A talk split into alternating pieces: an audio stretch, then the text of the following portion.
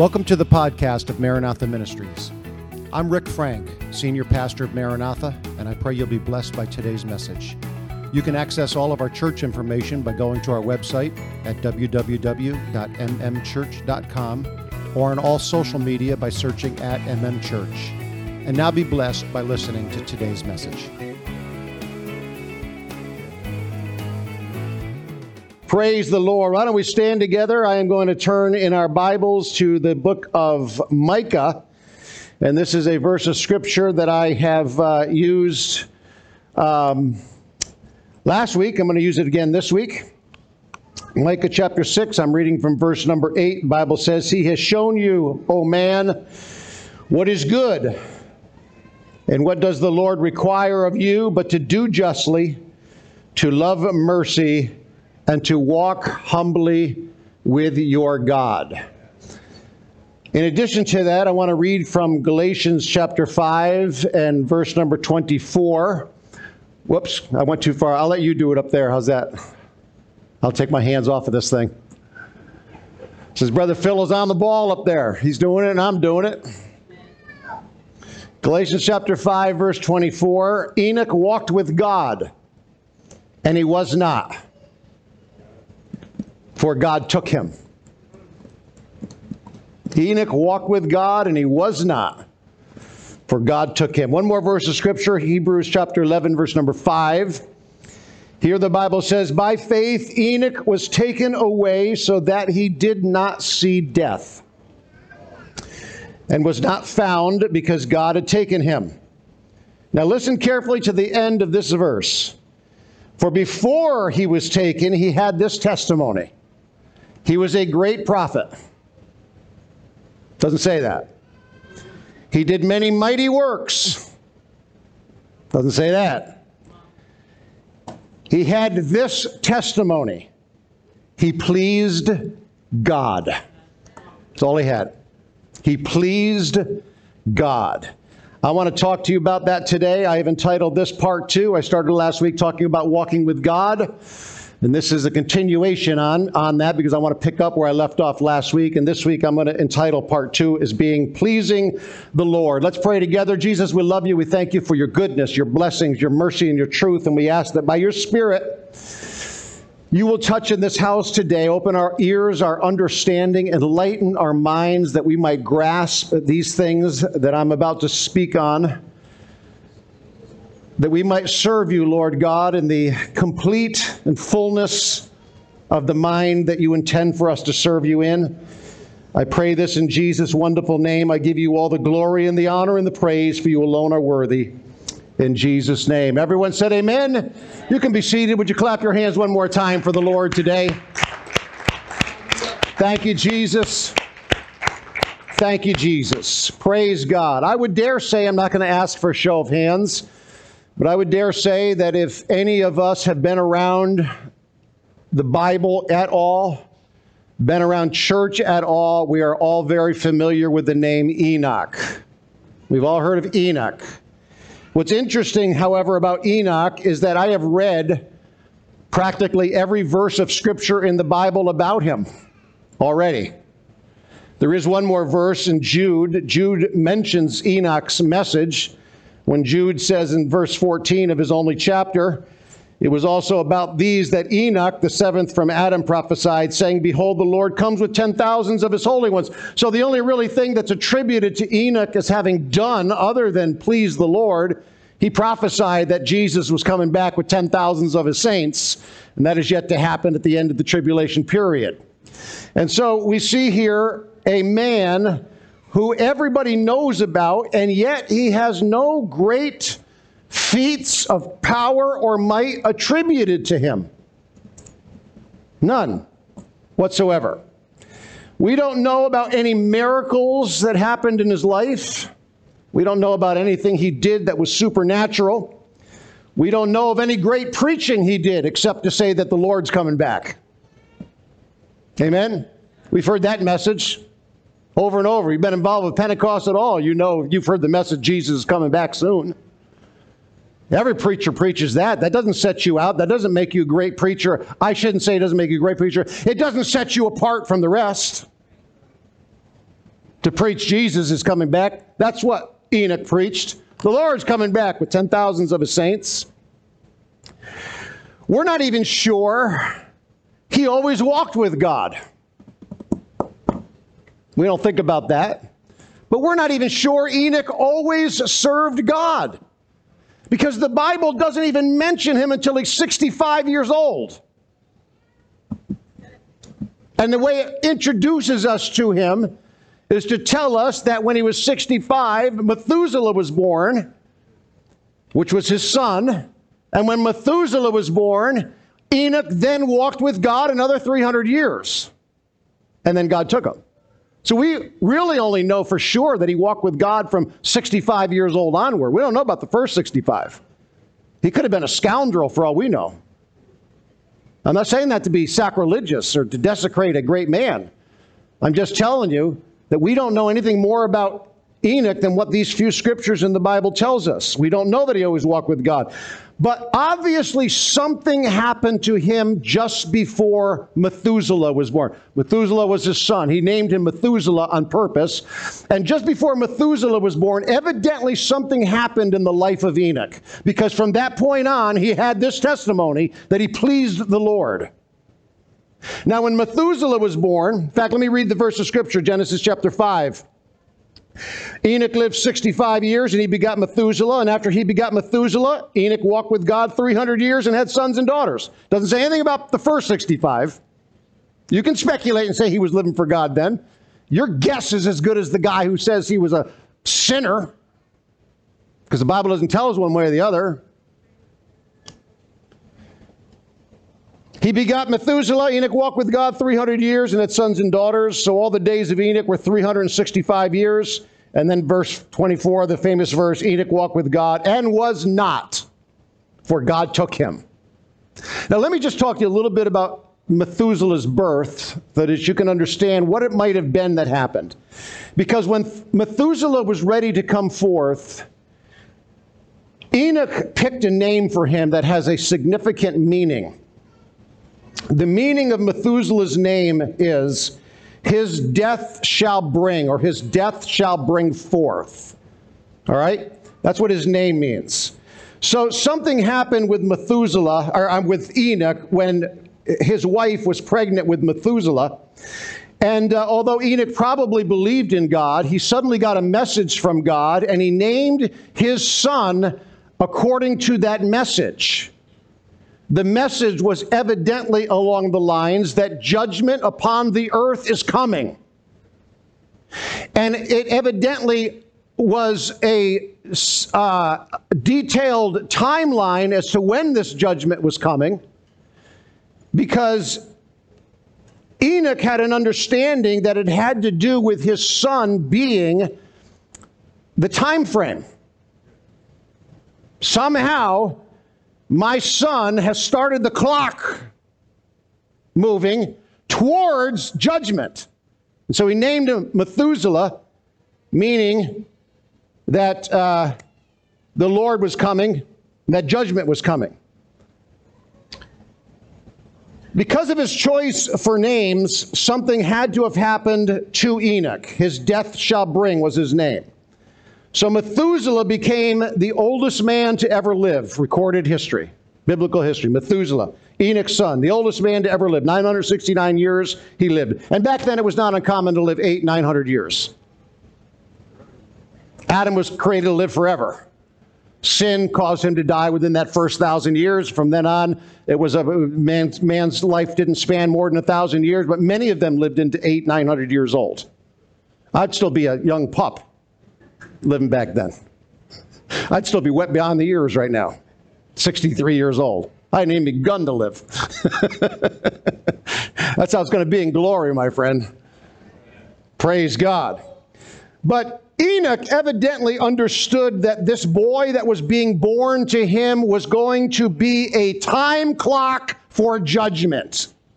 He understood judgment was coming, and somehow my son is going to usher that in. And so I'm going to name him Methuselah, meaning the judgment is coming. And uh, it was right after Methuselah died that the flood came. Right after Methuselah died, the flood came in Noah's day and destroyed the world. And Enoch somehow got a understanding of that. That this boy that's being born to me is going to be the one who's going to usher in this judgment as he leaves this planet. And he did. He died 900, what I say, 969 years old, and right after that, the flood came. So Enoch appeared to have a revelation at the time his son was born, and it was that revelation that brought about the name he gave his son that tells us that after he became the father of Methuselah, that's when he began to walk with God. We need a revelation.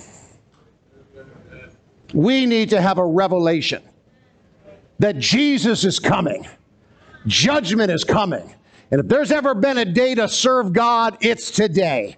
Let that revelation come to every one of us that we can understand the clock is ticking. Jesus is coming, and I want to be ready to meet him. How many of you want to be ready to meet the Lord when he comes? Praise God.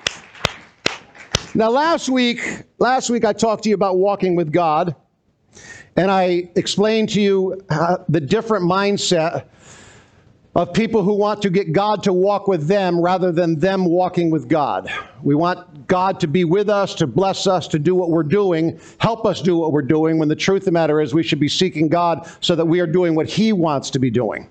That was last week's message. I'm not going to repreach that. I do encourage you to get that or watch it on YouTube get it off our podcast or what have you, but walking with God and getting God to walk with us are two different things. This week, I want to talk to you about this man, Enoch, who walked with God, who is so famous and yet so little is spoken of him. Again, everybody knows the name Enoch, but nobody knows what he really did. If I were to ask you, what did Enoch do that makes him so famous? Did he call down fire from heaven? No. Did he destroy the Baal prophets? No. Did he hold back the rain for 40 years? No. Did he cause water to come out of a rock? No. What miraculous thing did Enoch ever do that makes him so famous? Nothing. Nothing. Did you hear me? Nothing. He did nothing to make him famous except to what? Walk with God and please God. He had this testimony, he pleased the Lord. My friend, if I have any testimony whatsoever, I want it to be that I pleased the Lord. Well, that's what we need to understand today. You don't need to be someone special. You don't need to have special talents. You don't need to have a special mind. You don't need to be the big name preacher or the big name musician, pastoring the big church, bringing in all the money, having your voice echoed across the states. You don't need all of that. All you need is a testimony that says he or she pleased God. That's all you need. Praise God. I think sometimes one of the biggest battles we face trying to live for God, and we do battle. There's no doubt about that. We battle. Some days are a battle. But I think our biggest battle in trying to serve God or do something for God is the battle of the mind. But let me tell you specifically what I mean when I talk about the battle of the mind that causes us to struggle serving God. I believe it's the battle of the mind that constantly tries to beat into us that we are nobody special. You don't really matter. You went to church today, nobody even noticed that you were there. Or you didn't go to church today, nobody even noticed you weren't there. Because you're a nobody. You don't matter. Our minds want to constantly beat us down to where we think nobody cares, nobody knows, nobody, uh, I'm nothing special. There's something great about feeling like you're special to somebody, but too often we feel special to nobody. And we certainly too often feel like we are not special to God. We don't have great talents. We don't have a great voice. We don't have a great, uh, we're not a great preacher. We're not a, even a great prayer warrior. We're not even no sure I know how to worship correctly. I am a nobody. And the devil would like to beat you over the head and make you feel like because you're a nobody, you're worthless. Why bother? I'm here to tell you something. Enoch was a nobody. What claim to fame does Enoch have? No miracles, no supernatural, no great preacher, no church, just a guy who lived sometime after Adam, but he had this one testimony. And when it comes to you and I serving God, and it comes to you and I in His eyes, I don't know what you think of me. I'm not sure I care what you think of me. The only testimony I want to know I have is that when my time is over here, I can say, I pleased the Lord.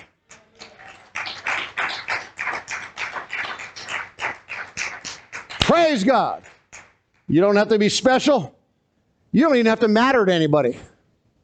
You don't have to matter to anybody, to anyone, to be able to walk with God because you're special to Him. And you matter to Him. And eternity without Him is something that neither one of you want, Him or you. You don't want an eternity without Him. You know, Enoch walked with God for 300 years, and God took him. And when his life was over, he had just one testimony that is the testimony I pray every one of us strives for. He pleased the Lord. He had this testimony. He pleased them. Some of the old timers will remember the chorus, the song we used to sing uh, we shall be changed. Remember that old song, James? We shall be changed. Changed, and I even forget the words now, it's so old. It's older than me. But I do remember one verse. I remember one verse that said this Do you remember Brother Enoch, who lived before the flood? He had this testimony. He called down fire from heaven. Nope. He had this testimony. He raised the dead. Nope. He had this testimony. He preached in a megachurch. Nope. He had this testimony. He was on TV and the whole country knew of him. Nope. He had this testimony. He pleased the Lord. That was his testimony. That was his testimony.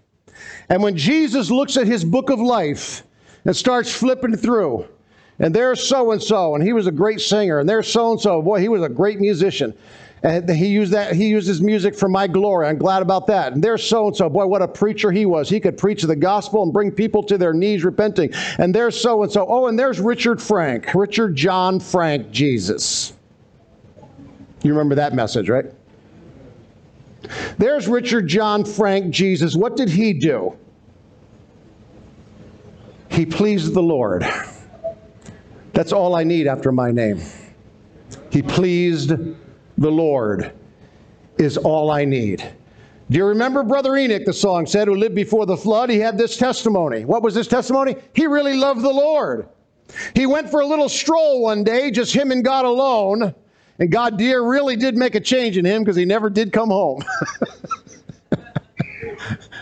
Man, we'd sing that song, We Shall Be Changed. People go jumping and shouting, thinking about the fact we're going to be changed for one reason and one reason only because we pleased the Lord. Don't you let the devil beat you down saying your life is worthless, you're hopeless, look at all the blunders you've made, the stupid things you've done. All you got to do is be able to look to Jesus and say, Am I pleasing you? Because that's all that matters. Hallelujah. And so I want to wrap this up by saying this. The only claim to fame that Enoch has is that he pleased the Lord.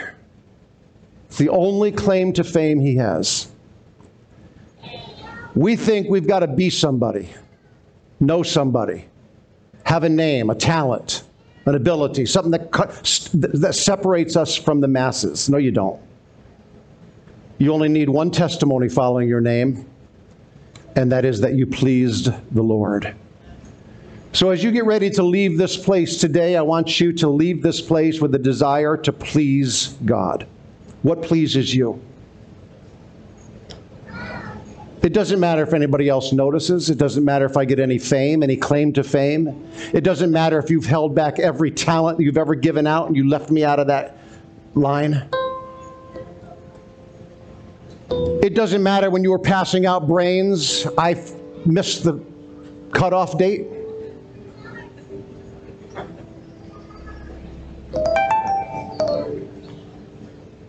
It doesn't matter if when you were handing out talents, I got late in line. By the time I got up front, there was none left.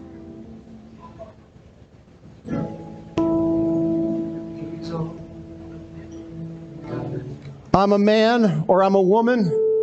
I'm an individual. And whatever I have, I want to please you with it. When my life comes to an end, I don't want I don't need a testimony. What a great preacher he was. I don't need a testimony. Boy, what a what a faith healing ministry he had. I don't need a testimony of how mighty works I've done. I just want Jesus to say, You really pleased me. And so I close by saying this. Some folks think they don't need to be baptized. I don't need to be baptized in Jesus' name. We could argue doctrine all you want. Would it please Jesus if you did it? If you were baptized in his name, would that please Jesus? Some people think they don't need the Holy Ghost. They don't need to speak in tongues to prove they have it. We could argue doctrine all you want. Would it please Jesus if you did it? Some people think they don't need to go to church to be saved. Maybe you don't. Does it please Jesus when we gather ourselves together? Join the family of God? Does it please Him? Because you see, that's what really should matter to us. What pleases God more? I've heard people say, I feel, I go to, I have my church services out in the woods. I go hunting, I feel God out there. I can feel God just about anywhere. But does it please God if I come here also? And gather together with you and worship Him? Does that please Jesus? Because if it does, I want to have this testimony. I pleased the Lord. I've had people say all this raising of hands and clapping hands and all this emotional response. That's not necessary. We could argue doctrine, scriptures, all you want. Let me ask you this Does it please Jesus if you clap your hands for him? Does it please him to raise your hands? You see, have that testimony. Not I followed a doctrine, I followed a rule, I followed a law. I followed my love for Him and I just wanted to please Him. This pleases Him, but this will please Him more. Let me do that.